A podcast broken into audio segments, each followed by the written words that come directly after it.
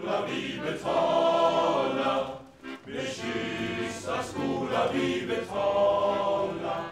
What is up, Internet? Welcome to the only podcast about movies. I, as always, am Matthew Kroll. And I am Shahir Dad. And uh, this week we decided to do something a little bit different. And by we, I mean Shahir decided we were going to do something a little bit different. Hey, you know, we have a choice of movies every week we can Right. see, and we looked at the list, and, and the list included Entourage, Right? Spy, Oh, yeah. Insidious Chapter 3, Yeah. uh, Love and Mercy. Uh, sure. Yeah. And there's always Aloha in San Andreas just but then- looming. but then there was this one title on there, which, uh, well, let me read the title out to you. Sure. A pigeon sat on a branch reflecting on existence. Now, I want you, the hmm. listener, to really get into my headspace because Shahir and I text during the day, like, what film do you want to do this week? Blah, blah, blah, blah, hmm. blah. And we were going through all the names he listed before, and then he said this one. And I mean, if that doesn't reek of art film, uh, I don't know what does. But uh, to be honest, Shahir, I was actually very excited to see this film. I, I said when we were texting back and forth, I'm like, this will be nice because I'm like the last two movies, like Mad Max, I didn't know it'd be as good, but I kind of knew what to expect. Kung Fury, I knew exactly what to expect. And if we'd picked Entourage, Spy, or Insidious 3, you would you know would know exactly what to expect. Now here's the thing. So the reason we picked a pigeon uh, sat on a branch reflecting existence. Can we hyphenate that to a Uh, preserver? I P S O A B R O E doesn't spell shit. we'll just call it a pigeon sat on a branch. Okay. Now the reason I picked that film is that many years ago I was in New Zealand and I walked in completely blind. Uh, I didn't know what was playing. I didn't. I hadn't seen a poster or anything to a film called "Songs from the Second Floor," which is directed by Roy Andersson, a Swedish filmmaker who also happened to direct this week's film, "A Pigeon Sat on a Branch Reflecting on Existence." or as I would like to abbreviate it, Absabaran. Absabar. Absabaran. Absabar. That's the anagram or Let's just call it the whatever. pigeon. Yeah, the pigeon movie. the pigeon movie. All right. And the reason I wanted to do this film uh, was because seeing songs from the second floor was probably one of the best cinema experiences that I ever I'd ever experienced. You've told me. I I I walked out of that feeling a joy for cinema that I hadn't experienced in a while. I was elated. It was something I'd never seen before. I laughed. I was happy, and I kind of felt like there was so many possibilities as a filmmaker. There was so many things that this film did. And and it, it wasn't a hugely popular or successful film, and I felt like I'd made a discovery. Okay. Okay. But then, uh, as it turns out, with uh, Roy Andersson, he's actually a very pro- uh, prolific filmmaker. And A Pigeon Sat on the Branch Reflecting on Existence. Boy, that's a mouthful. Well, listen. he wrote- Absabar. this is a Swedish film. Yeah, it is a Swedish film. Uh, the second Swedish film we've reviewed Yeah. on the only podcast about movies, uh, and we've only done three episodes. So Wow. biased, yeah, you be the judge. I think uh, Sweden, the air, the Swedish airline, should uh, should sponsor us and maybe Ooh. fly us out to Sweden to do a podcast episode. There. I will if if if they would like to do that. Uh, offers on the table. I will review any film your country puts out. Uh, look, there's a lot of Swedish films I like anyway. But but A Pigeon Sat on the Branch is not a small film. It has it has won a number of awards. It's very well reviewed. Um, but it's not one of these things is not like the other. Mad Max, Kung Fury. Of uh, course. Well, they're and- all kind of not like the, each other. Yeah. So I had I knew what I was getting into with A Pigeon Sat on a Branch.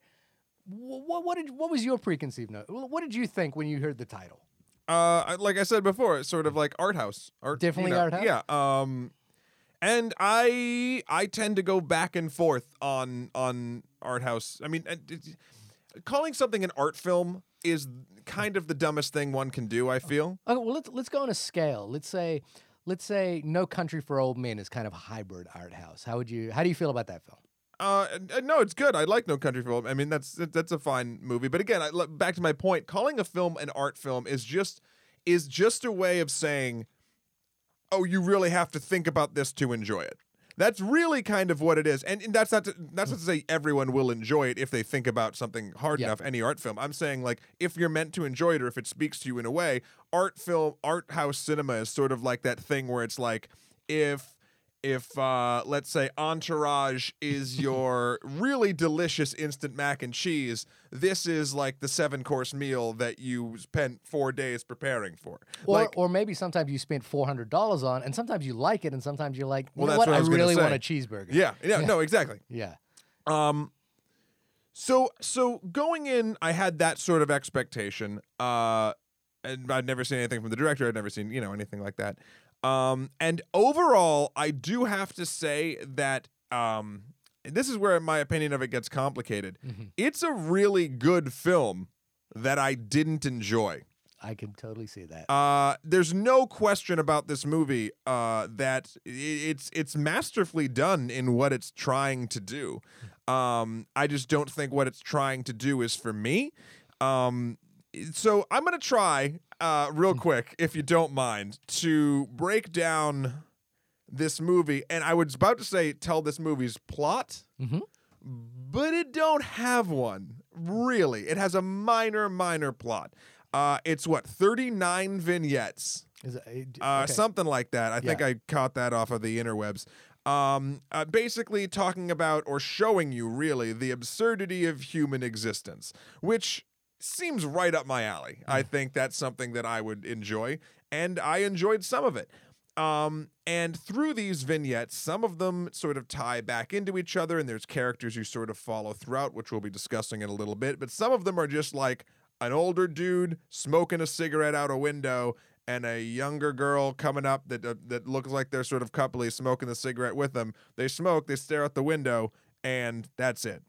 now, it's important when saying, oh, 39 vignettes, that's fucking weird for a film. Like, why isn't this a web series Yeah. or something else? Uh, it's it's first first and foremost, without getting too much into the art direction of it, but the cinematography in this, there's no camera movements. Mhm. It's all static shots, and it doesn't cut around in these vignettes. You the one shot is what you get. Um, so it takes a minute to sort of get into that groove. Mhm. Um, and that was something that I found very interesting and and sort of nice. But then the order of them, and then the sort of recurring stuff versus not recurring stuff. Uh, some of it, some stuff felt super meaningful, and some stuff really felt like filler to me. right. Um, I've been talking for a while. What did you think of the film? A- and and so my experience is coming from a slightly different place, which is that I've seen this director's work before. Right. I'm a, I'm a big fan of his work. Sure. Um, one thing about Roy Andersson is, uh, you know, he's a prolific filmmaker, but he's also an amazing commercial director. And if you could go on the web, look at his commercials, they're hysterical. Mhm. Um, they're really worth watching. So I kind of knew what I was in for. Right. And having the uh, a pigeon sat on a branch reflecting on existence is the third of a trilogy of films, and I've seen the other two. The first is Songs from the Second Floor, that you know that film I told you I went into Right, completely right. blind. The second was a film called You the Living, um, which is again following the same theme of absurdity of life, and and all three films are kind of like they feel to me like they take place in some sort of purgatory where past, present, future collide into some sort of odd, you know, nether realm. Wait, wait, wait. If this is the third film, am I walking into this like someone who hasn't seen a Marvel movie going No. to see Avengers? Like, did I miss a big point here? Like, who the hell is is No. that sea captain no, no, turned no, barber? You you you you don't need to see these films in any order. They're not connected. Only they're only connected thematically. So would you say? And I'm gonna go highbrow, lowbrow here. Yeah. This is the highbrow equivalent to the uh, what is it, Cornetto trilogy? Yeah, actually, that's a really good. Exa- yeah, that's a really good comparison. yeah, good. well, in a highbrow, lowbrow way. The other, Right. the other film I was going to mention, maybe in a trilogy, although not in the same way, was uh, Christoph Kieslowski's Red, White, and Blue trilogy, Mm. or even he, his other like, you know, a film, short film about love, a short film about death. Um, Okay. Yeah, or he has a whole other um, uh, trilogy of films that are based on Bible stories, which I'm going completely Mhm, blank on. that's right now. fine. But, but but so they're thematically connected, they're Mhm. stylistically connected, but they're not story connected. You Right. don't you you don't need to stay to, through the credits to see who's, what's going to happen in the next film. Good. Um, so this is the third part of the trilogy. Um, I have to say, I adored songs from the second floor. Mhm. Um, I liked You the Living a little bit less. I went in very, very high expectations on Sure. that one. I went in with possibly lower expectations this time around. But I, you know, there's this funny thing when you take someone to a movie that you love, you're always kind of like looking over your shoulder going, geez, I hope they like this movie. Yep. Otherwise, they might not like me anymore. Yeah. And uh, and I, I am gathering from now, you, I'm never getting to pick the movie. No, of course you can, dude. Look, look. As for as much as I I tolerated this film, and not, not even tolerate, there's parts of it I really liked, and we'll get into it. Yeah. Um, you know, it- it's good. It's good to see different stuff. Like we said, if we went to see Entourage, we would have known exactly what. I I've watched what six seasons of Entourage. This isn't going to be different. This is just going to be updated. Do I still want to see that? Yes, I love mac and cheese. We all But- love a good uh, cheeseburger. But you know, every once in a while, you like to try a new restaurant, and this was It- definitely a new restaurant. This is the if if uh, Sleep No More New York City served food. This would be that restaurant. Yeah, yeah. It's it's definitely a different experience, but it's uh, you know I think it's something pretty interesting and like it's it's a, a film that that makes you think about life. You Right. know, like and if if you're willing to give it the time, it really has a lot to say because uh, you know like I would say.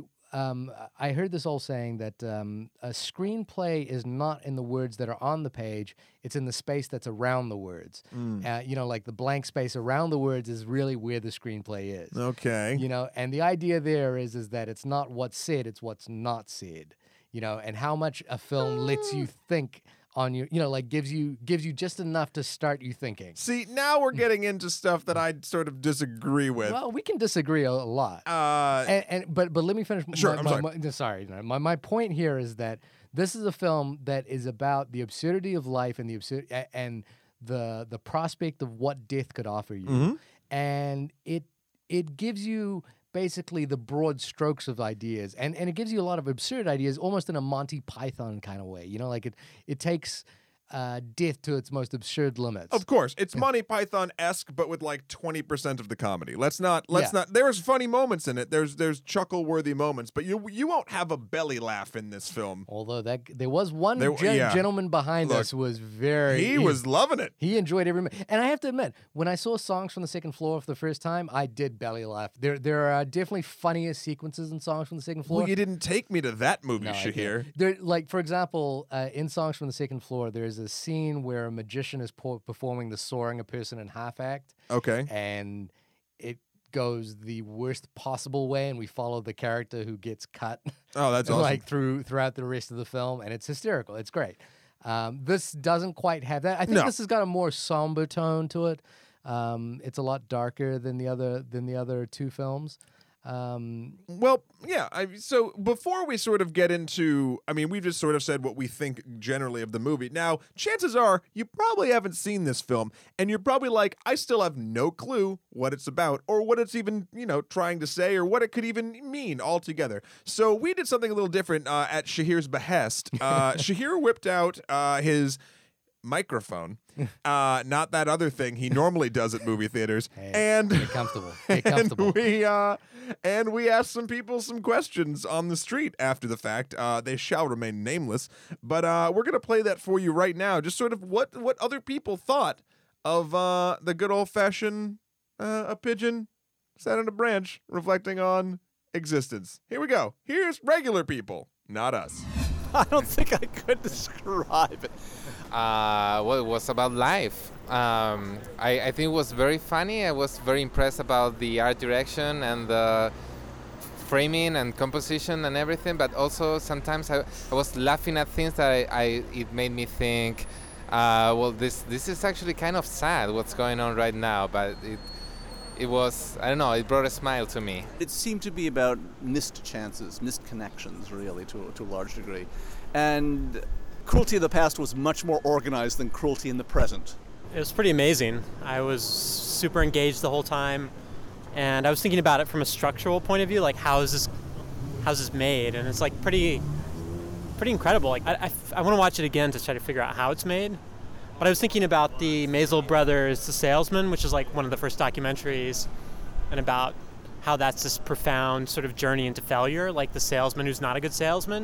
And I think this film references that a number of times. Like I was thinking about how like the creation of art comes out of pain, right? Like good art is someone's pain, sort of like made into something beautiful.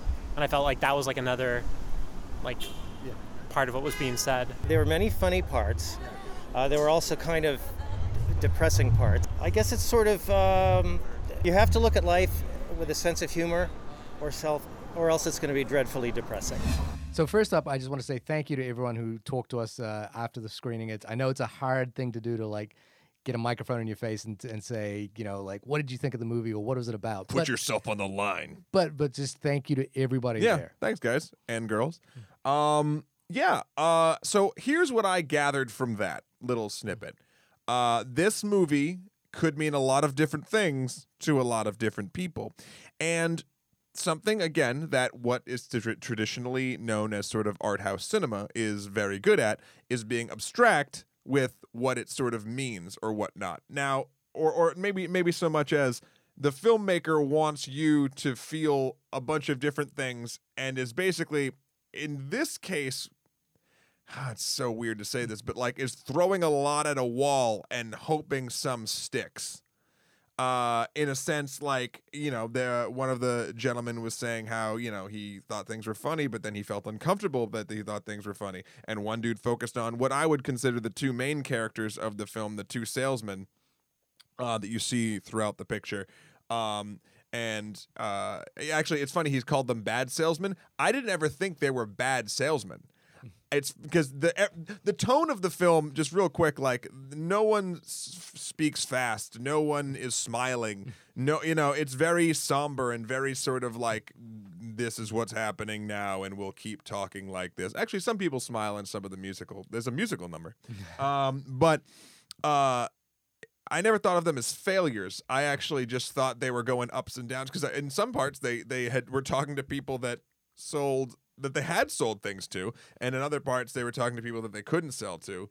Uh, although they always had money problems. I don't know. So, well, the, the, the this is where I'm going to disagree with you to, to right off the bat, which is I, I think you, you're referring to this film as like someone trying to throw things at the wall and seeing what sticks. I, you know, like you even mentioned at the beginning that this is this is a masterfully made film, Right. and I think this is exactly the film that this director wanted to make, which is that it is an open discussion about life and absurdity. Like, and, it's structured in the in the exact way he wants it to Right. be. Well, a film can't be a discussion though. I I think this film provokes discussion. In yes. the way No. No. Film always provokes discussion. Yeah. That's why we're here. Hi, we're doing a podcast. Uh, but you know, like, it, I'm sorry. Continue your thought. no, no. I, I and I think I think this is a very purposefully made film. This is not a guy. You know, like if you're in Hollywood, you're not looking at Roy Andersson's film and going, you know, I wonder if he could direct an Avengers movie.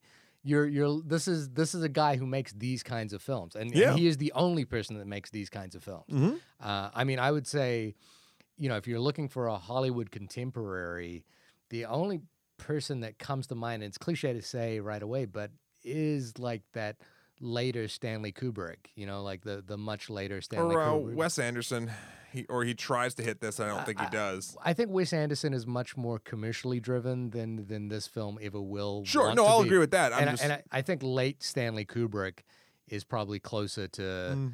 you know like 2001: A Space Odyssey or um, even Barry Lyndon or Yeah. something like that. You know, like I, and the funny thing is.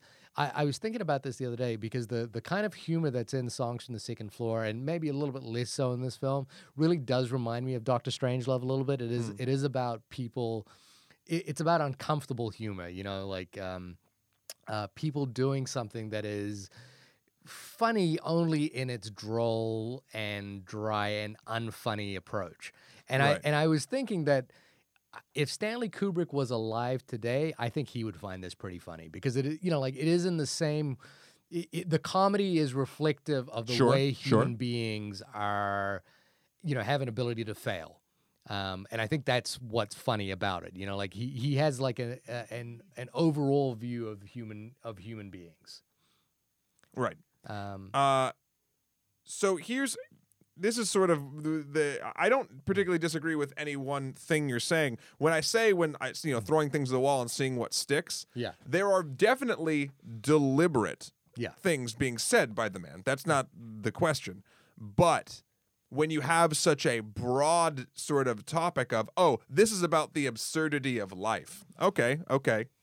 Uh the that to me says uh I'm going to like well not even that. Let's let me back up a bit. There are certain vignettes in this thing that I'm like, "Oh, this is what he's trying to say. this is how he's doing it, and it's all very done well. And then there's some that's just like filler. That mm. that sort of made me sort of I, I haven't seen a film in such a long time that I lost interest in and gained interest in back and forth mm. throughout. Like there was parts where I was looking at my watch, but then there was parts that I was completely engrossed. And it wasn't following specific characters and it wasn't doing whatever, but just certain ones of the vignettes really worked and didn't work for me. And I think some of them he had a really strong thing, and another one he's like, this is just a really pretty human moment. Yeah. I'm gonna let them think what they want. But that to me doesn't with the strength of sort of his message from the other ones, then it's just like, oh, slice of life. And I'm just Yeah. like, I don't give a fuck. Like I, it's funny because I thought I found that, and listen, and before we go on as well, I actually don't disagree with you that the film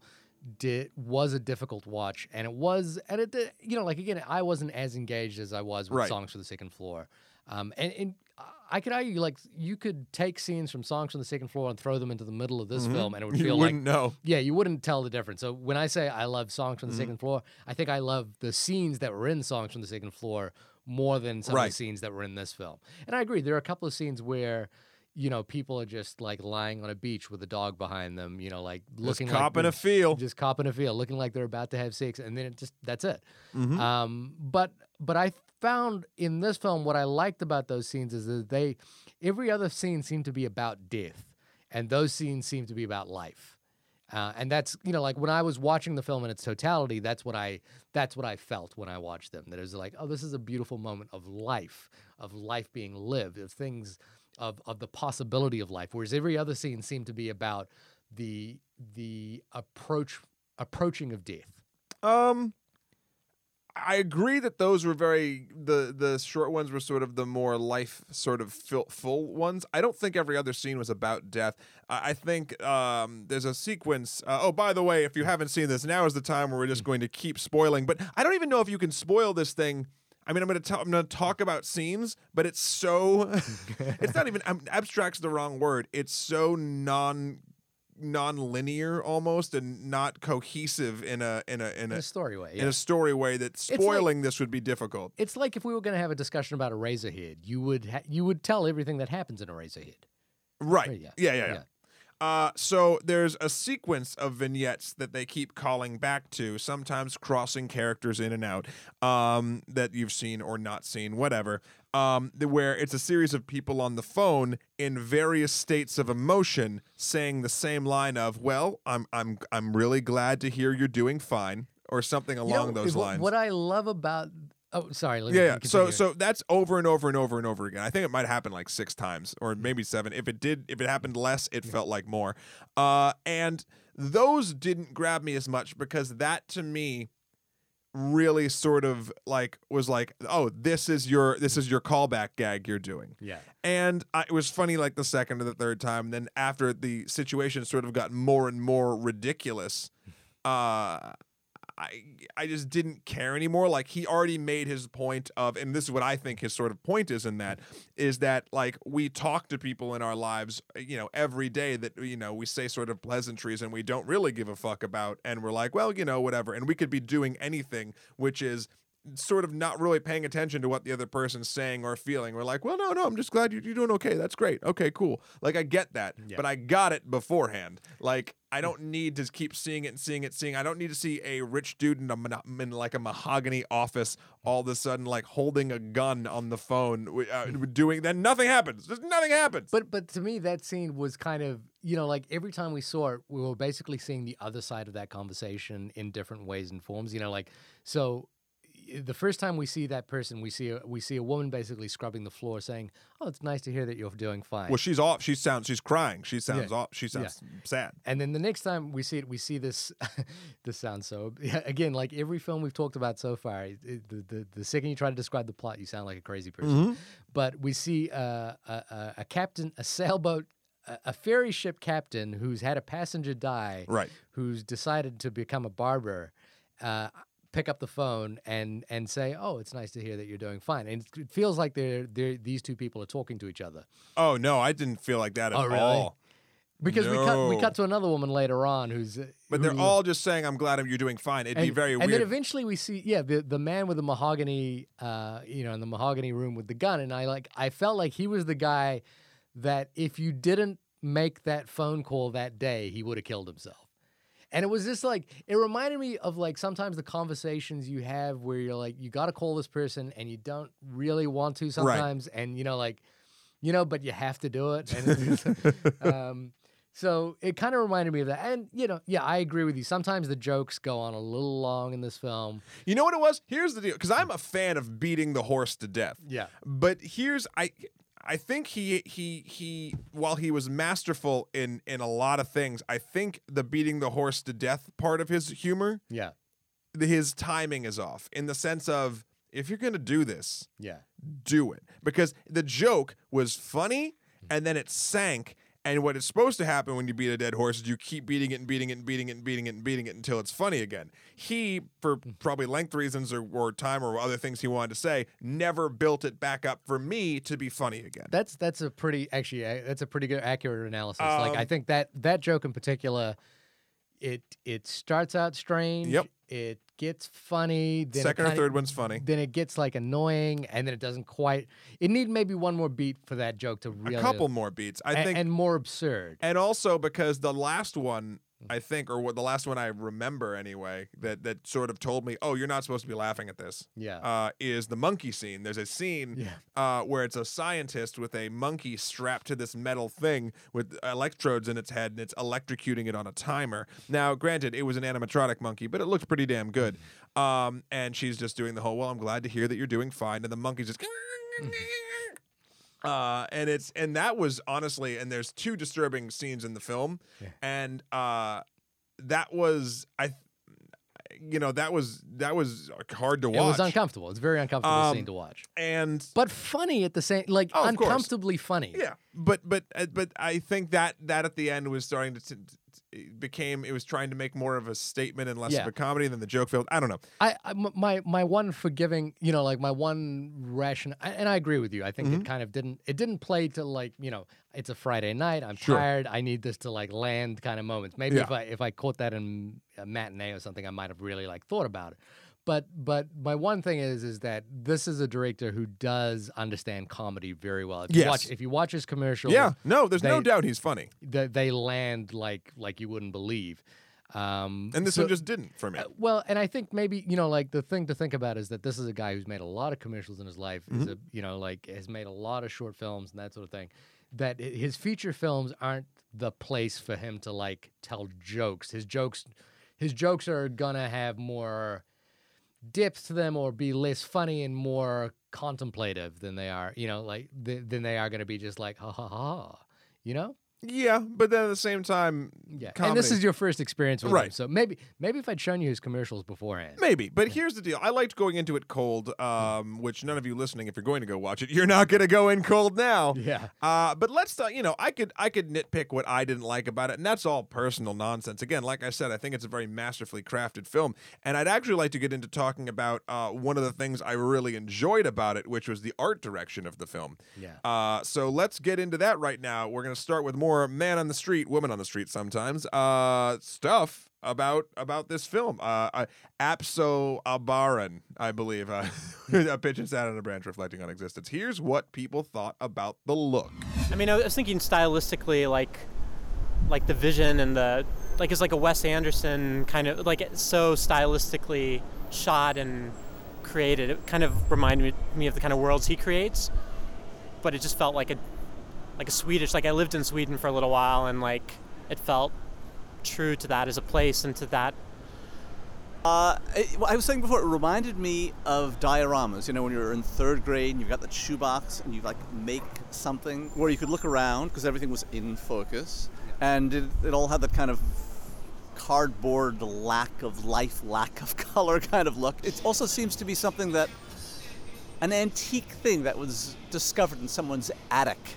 Look, it's it's 80 years old. No one's seen it. Wh- what is it? The movie visually reminded me very much of like Edward and the mood of Edward Hopper paintings. You know, very geometric, uh, very lonely, all these closed doors, and, and it set the, the same kind of mood as a lot of Hopper pictures, including uh, you know his street scenes. They're just kind of empty and desolate. You know that people occupy these spaces, but there's kind of also nobody there. It's a weird feeling. I remember when I saw Songs for the Second Floor and then I went back and watched all those commercials. Uh, all of Roy Andersson's work looks like these, which is that they're, you know, like as someone described it, they're like live dioramas. Sure. They have that kind of art directed storybook quality to them. But the other thing that I love about uh, his work is that this this uh, this depth of field that he Yeah. creates. You know, like in in single shots, you'll see all the way back down. You know, like sometimes in songs from the second floor, there's this one striking shot where you can see almost a mile down the street. Yeah. And there's a gag where like something is happening a mile down the street that reflects upon what's happening in the foreground. Okay. And it like travels all the way across the scene Yeah. and he uses like the entire three dimensions. And I, I always think of Wes Anderson as a two-dimensional filmmaker. Very and- much so. You know, and and that's not meant to be pejorative or or a negative thing. That's just his his work. Pejorative. He looks like he's Let's trying. let's keep it to three point words here. he, he he looks like he's making work that that is very flat, but it's just his his storybook theater driven style. Now, Roy Andersson makes work that look like they're done in three point perspective. You know, like Right. they're very like you can see all the way out to the horizon line. Sure. And and the one thing you know that I've been researching about his work is that it's so meticulously crafted. Because if you think about the way a camera shoots depth of field, Mm-hmm. you know you need to like have the camera stopped all the way down. Yeah. So you need so much light to be able to see down there. And what you think that this film, you know, what these scenes are, is that they're just beautifully lit and shot. They're actually entirely constructed sets. Yeah. You know, like the the the Well, thing- except for some of the exteriors, but well, and in fact, in those exteriors, the the far distance will be a painting. oh wow, okay, You know, like, and, and that's how you'll do, and it'll, it'll actually be created on a set. You know, and That's great. You know, and it's all beautifully constructed and well well thought out. And and I I actually just I love looking at Roy Andersson's work. Well, here's the deal with Roy Andersson. This is what I'm going to mm. say, and and, mm. and Roy Andersson, if you ever mm. listen to this podcast, I want you to listen to this noise. That's me cracking a beer to you, sir, because you have proven something with this film that I have been arguing uh, with certain people for a very long time. And it's on your soul depth of field uh, thing you said, Shahir. Uh, Mr. Andersson, you have proved, or should I say, Mr. Anderson, I'm you sure he's a have, fan of The yeah, you have proved that film was already a 3D medium.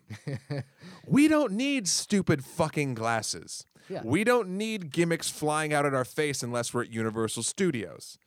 This film was a completely shot in 3D film. And I don't mean what everyone else means when they say that. You go to this and you see depth, you see the third dimension. and it's immersive as And well. And it's it's totally immersive. It is like you're looking inside of a diorama. and it's be- uh, yeah. And it's beautifully bleak.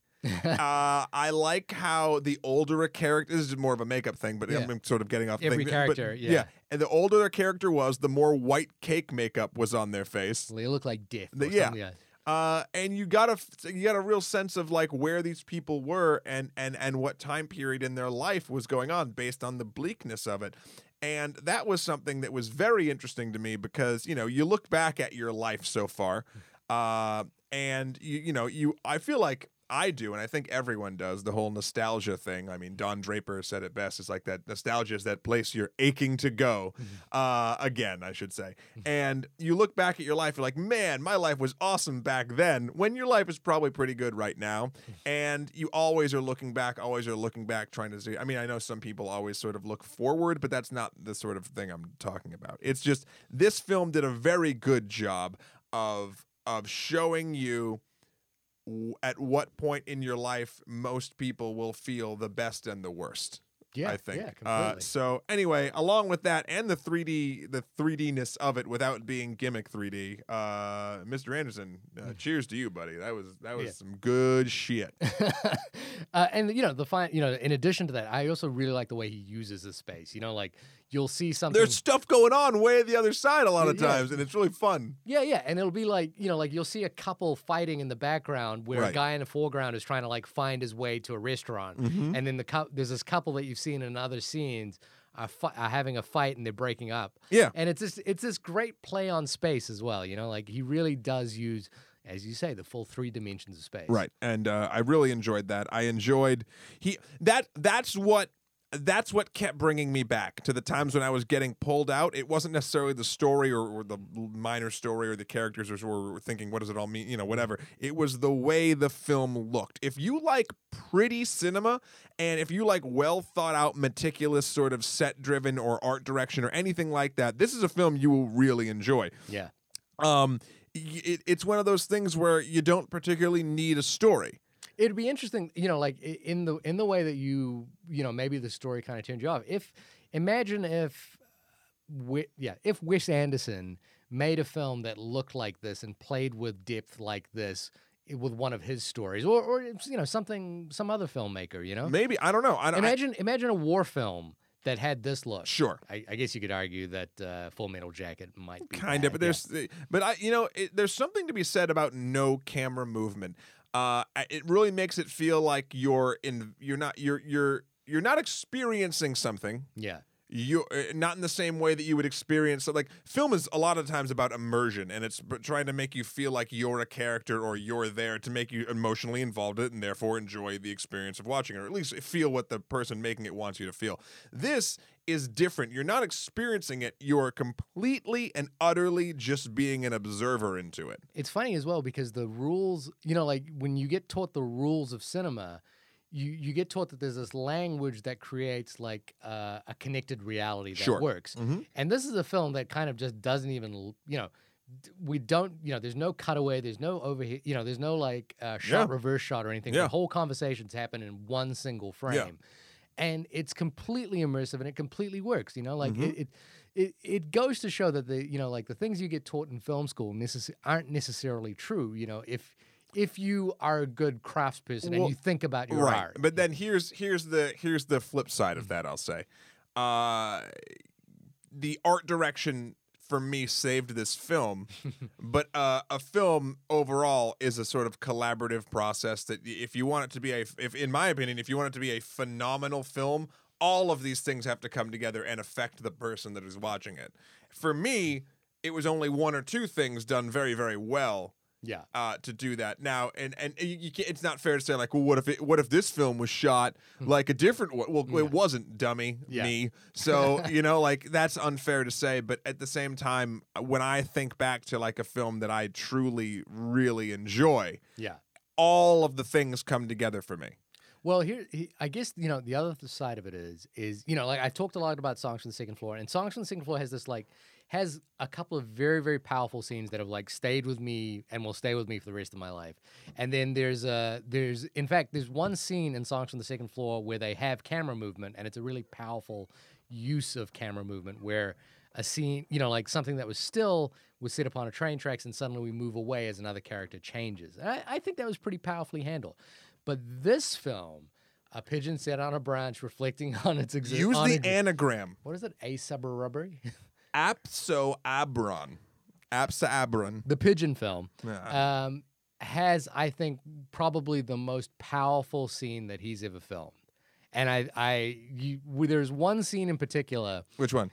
Oh, that you, one. You know the one. Yeah. Um, which is is just it works on so many levels. It is it begins as devastating, it turns into horrific, it becomes kind of funny, and then it becomes hauntingly beautiful, and then somewhat depressing. Uh, depressing is not the right word, but it makes you look at yourself in a sort of depressing way.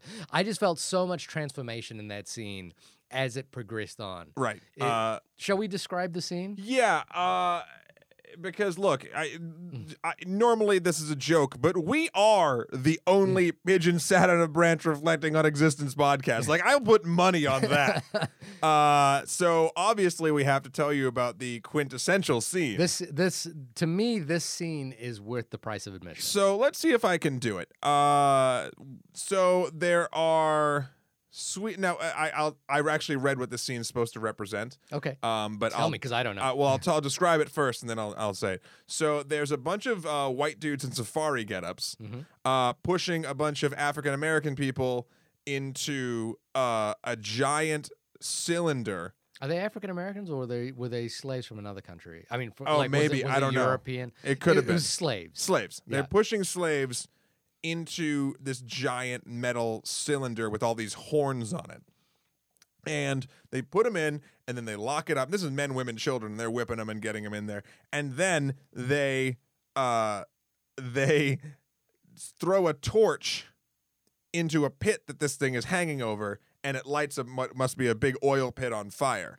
And because the heat of the fire is so hot, the the slaves inside, which you never see inside, mind you, this is all an exterior shooting this, um, must try to move up the walls of this cylinder to get away from the heat. And therefore, it starts turning this giant cylinder, which turns out to be a form of a music box because of all the horns on it.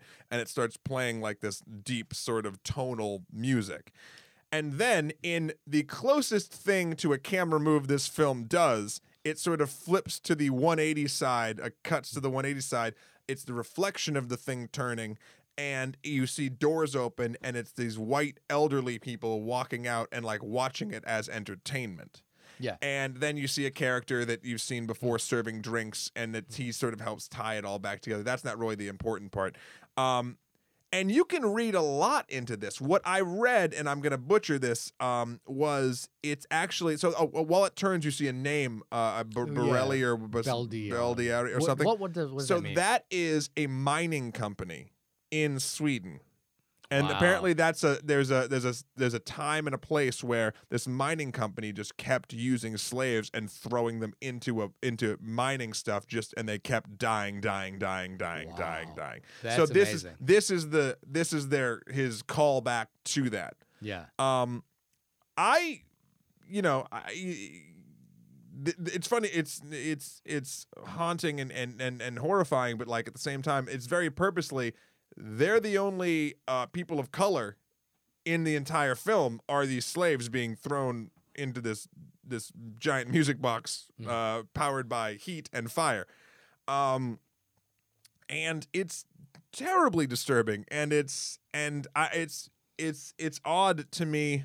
There's a lot of there's a lot of things you can glean from it uh, in the sense of uh, I mean you you can you can take that and this whole Swedish slavery mining thing but you can put it to any oppressed people mm-hmm. with that had a oppressor benefit off of the oppression.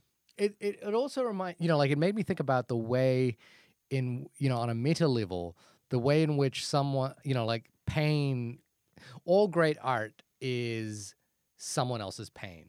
Not necessarily someone else you know like there's that adage that like comedy is pain is- plus time or yeah, whatever yeah, yeah, yeah, whatever it is Yeah. and this kind of just made me th- you know because there's a point where the um the oppressors, the the sort of safari wearing, uh, I'm guessing they're Swedish people, now look directly at the camera as this as this this big musical tube spins and it produces this beautiful sound. It's like a beau- you know, like Yeah. an incredibly beautiful sound. And I was thinking about like the sort of slightly tumultuous relationship people had with 12 Years a Slave, you know, which was like this, you know, I, I think a pretty masterful film about slavery. Right.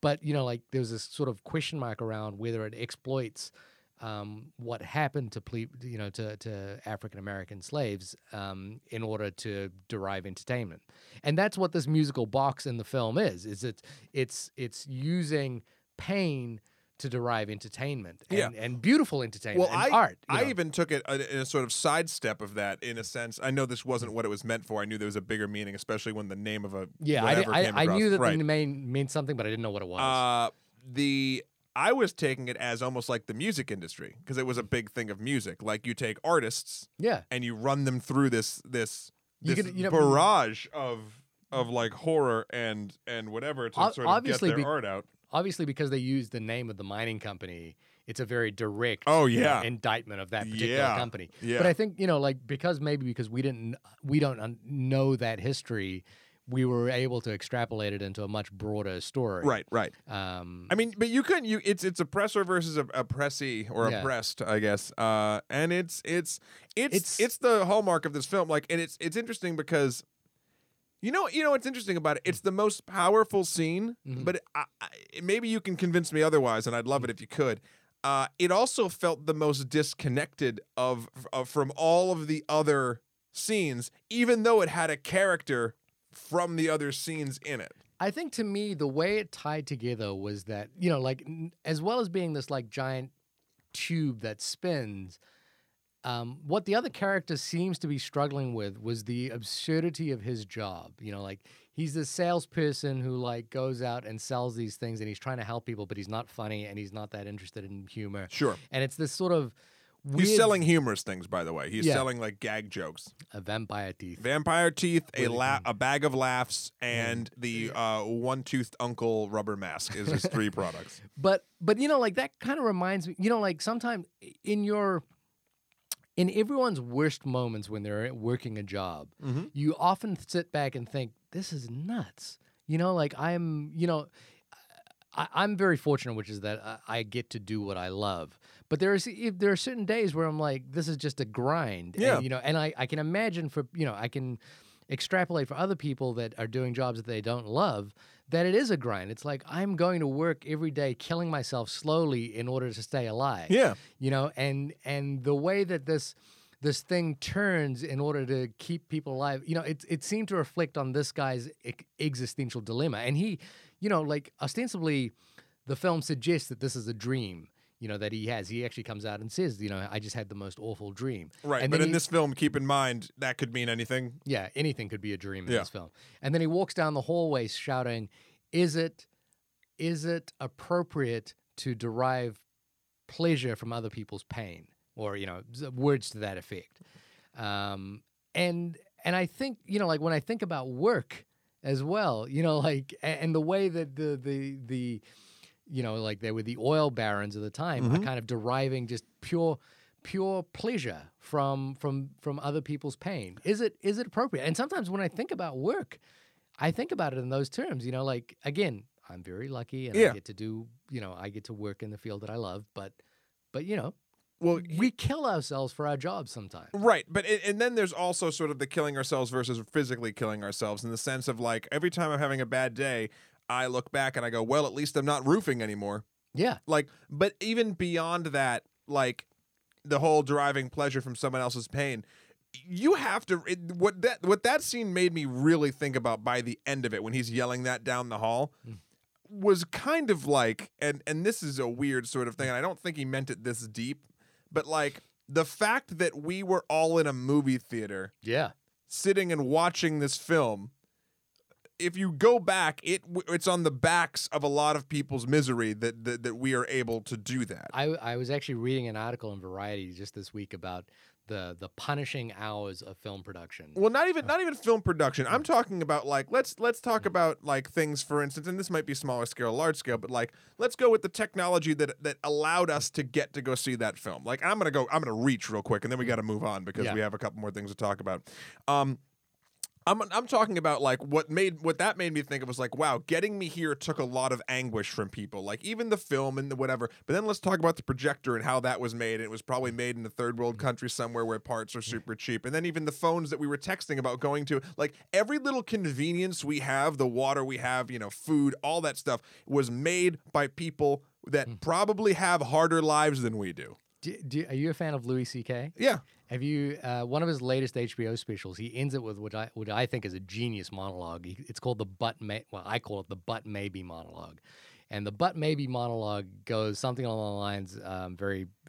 this is the terrible thing. Where no like, please trying to tell, do be as funny as louis ck be as funny as Louis C.K. But he, you know, like uh, I think he he has something in there uh, like uh, it's terrible when a soldier gets shot in war, but maybe if you're being shot at uh, and you are firing upon someone, it's half your fault. right no i've heard this yeah yeah, yeah. And then there's another one in there, which is that you know, like, uh, it's terrible that uh, slaves are being exploited all over the world, but maybe most of humankind's greatest inventions come off the back of slavery. yeah Uh, slavery. So you know, it's that kind of like it's it's one of those great jokes that makes you think about hum- humanity. Yeah. And, And- thi- and this scene makes you think about humanity. That's Yeah. kind of what it is. And you know, like for all our difficulty with the story or our difficulty with like, you know, in fully engaging with this film, this scene has probably provoked more discussion, you know, on a philosophical level Sure. than either of the I was going to say uh, than any other film we've talked about, with knowing very well that we've only talked only about, about two, two films. two other films. Yeah. Well, whoops. Um, no, I agree. Um, and and one day maybe we'll review. Maybe the fourth film we review will have a bi- a a more you know, thought provoking scene. But but also I think I think this this particular scene is so good and so powerful. Mhm. It might be you know like the most thought provoking scene I've seen in a long time. Yeah, no, I'd agree with that. But again, I, I do have to go back to it felt for me very out of place and unconnected. But that Yeah. didn't mean it wasn't good. It was, you know, whatever. If the scene, wa- if if this was a web series and this was the first episode was just this scene, Oh my god. you might forward it to a million people. Holy crap. Um, all right, so that's sort of what we were getting into uh, with the sort of look and feel of the film. Now let's talk about the the biggest elephant in the room. I feel, which is so we've talked about it, we've told you about it. This is what we asked people. We asked them if they would recommend it to go see, recommend it to see it this weekend, as opposed to say your entourages or your spies or what have you. I would love to see the box office mojo report for this film. Oh my god! All right, let's listen to what the people had to say. I think it's um, it is very special. So they have they have to to try. Yes, I would. I think that it's very thought provoking and um, it's also conversation provoking. I would definitely recommend people seeing this, but they might hate me if I did. That's a damn good point. That's a damn good point. Well, it, it's a, it leads to a broader conversation about the purpose of cinema in our lives. And I, I remember having a conversation with um, a friend of mine. It was me. It wasn't. It, was, uh, it was one of those college room conversations where we were talking about how like when I got home at night, I wanted to see films that challenged me, that that that made me that made me think. Okay, But so now- hold on. but No, hold on. what- No, no, no, it's I a was- college conversation. It's a college, so you have to be like, it has to be this. Ready? Yeah, bruh, bruh, bruh, When I, bruh, when I get home, I want to like watch films that like challenge like the way I think. You know? Oh my God, you're right. Sorry, And- continue. So- but- but, uh, I was gonna say, have you seen the cat? Yeah, what- fuck. But you know, I, I I would always say that, and that's an obnoxious thing to say. And this other person Yeah. I, I the, the, this other person I was talking to was like, yeah, but sometimes I want to come home and I just want to watch like something dumb and stupid because I'm tired. This sounds like me. Uh, Did, did we have this conversation? And the funny thing is, the older I've gotten, the more I've been working. You know, like my Netflix queue is 400 films deep, and it has a lot of movies like Songs from the Second Floor on it. Sure. That I never clear off because I'll come home, I'll be real tired, and I'll be like, "Ah, I just want to watch an episode of Family Guy. Yeah. You know, and like tonight, I struggled through this film. I was like, oh, I'm really, I've done a full day today. I'm like, I've got a lot of things on my Mm-hmm. It's a mind. lot of I'm- work. I'm really tired. And then, you know, but, but I Oh, this entertainment is making me think. yeah, exactly. But the thing is, is that if all cinema was this thought provoking and tried to like Right. really, you know, would would the world be a better place? No. No. I taught, I don't even know if you know this, Shahir, but I was a counselor at a film, video, photo, and computer arts summer camp called the NYSSSA program. It's a mm. great program for kids in New York State. Basically, it takes the most talented artists in those fields, and it might have even expanded by now. This was in college. Mm-hmm. I did this, and it makes them. Uh, it, it it's a month long course that you bring these kids. I think they're between the ages of like even 14 to 18. Like it's high school range kids, and they go and they live on a college dorm for a month. And each day they have classes taught by insanely talented teachers, and then we have guest speakers every night um, that came in and and spoke about everything. And it was some of the most interesting, thought provoking art, art, art stuff that I've ever watched or experienced. And these kids so gifted, and they're all doing all like my kids that were like the the my my campers, as it were, were. Uh, they're they're doing amazing things right now in film, video, and photo. Like it's nuts the things they're doing. Uh, but my point was this: I got into a very large argument with one of my favorite professors, Bob Harris, at my college. Bob Harris and I got into a uh, a bit of an argument because uh, at nighttime, sometimes after the kids had finished all their work, I would sneak them all into the movie theater that we had at the campus that we were on, and we would watch. Uh, Jim Cotta. We would watch Wet Hot American Summer. We would watch Ninja Turtles. And he and I butted heads. He's like, This is an art school. We're supposed to be teaching them about stuff. We're supposed to be teaching them about great cinema. And then I got into the whole thing. I'm like, well, what is art? Because I was a college student. I thought I knew what the fuck I was talking about. But the bigger question is, and, and this is my answer, and I think what hmm. you said is very, very true to this. It's you cannot have thought provoking shit thrown at you all the damn time because if you do, you will come to revent you will you will come to resent being provoked for thought. Like you need you need sugar bullshit so you can better appreciate the stuff that will make you think. and it's not to say that sometimes they can't match. Yeah, I th- I think that's true. I just I and I certainly I certainly agree with that. We can't have caviar all every day. We need to have a cheeseburger every now and again. Right. Uh, not that So caviar. many analogies. yeah. Um, but but I think as well that there is there is a tendency, or there is at least recently, a tendency for films to. I, I'm starting to feel like a lot of movies are making me dumber.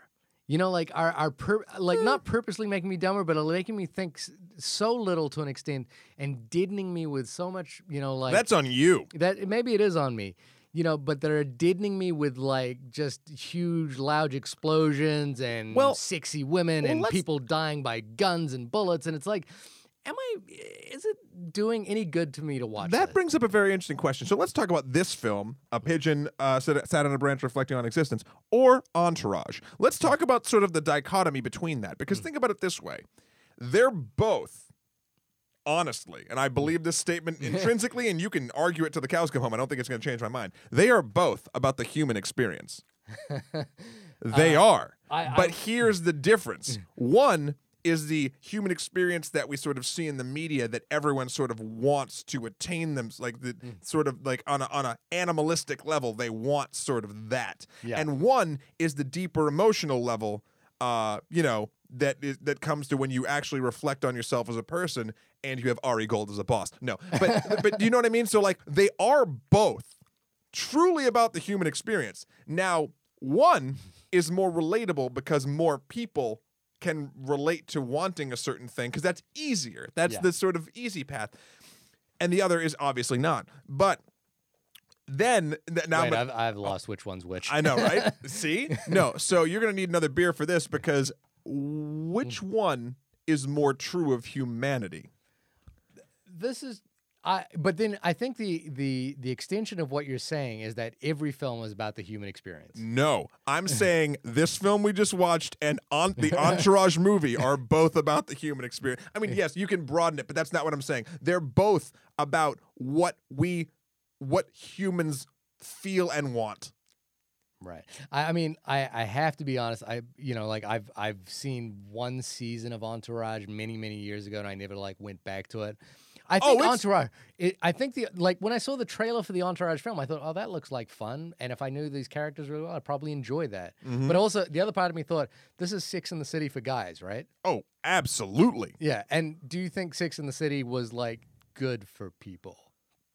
The movies, just at least. I think he, this is what I'll, this is what I'll say. I'm going to bring and it back is, to is Sex and the City about the human experience? Kinda, but but again, it's about the human experience that we think we want or we know we think we want. I don't know, whatever. This is what I'll say. I think the Entourage film will make people happier than this film will make them. Sure. That doesn't necessarily mean it's better. Yeah, that's like saying um, uh, eating a bowl of sugar is going to make people happier than a bowl of uh, kale. Sure. so, but what I'm saying is, I, I just wonder, as a species, where we are today, what is more reflective of the true human experience?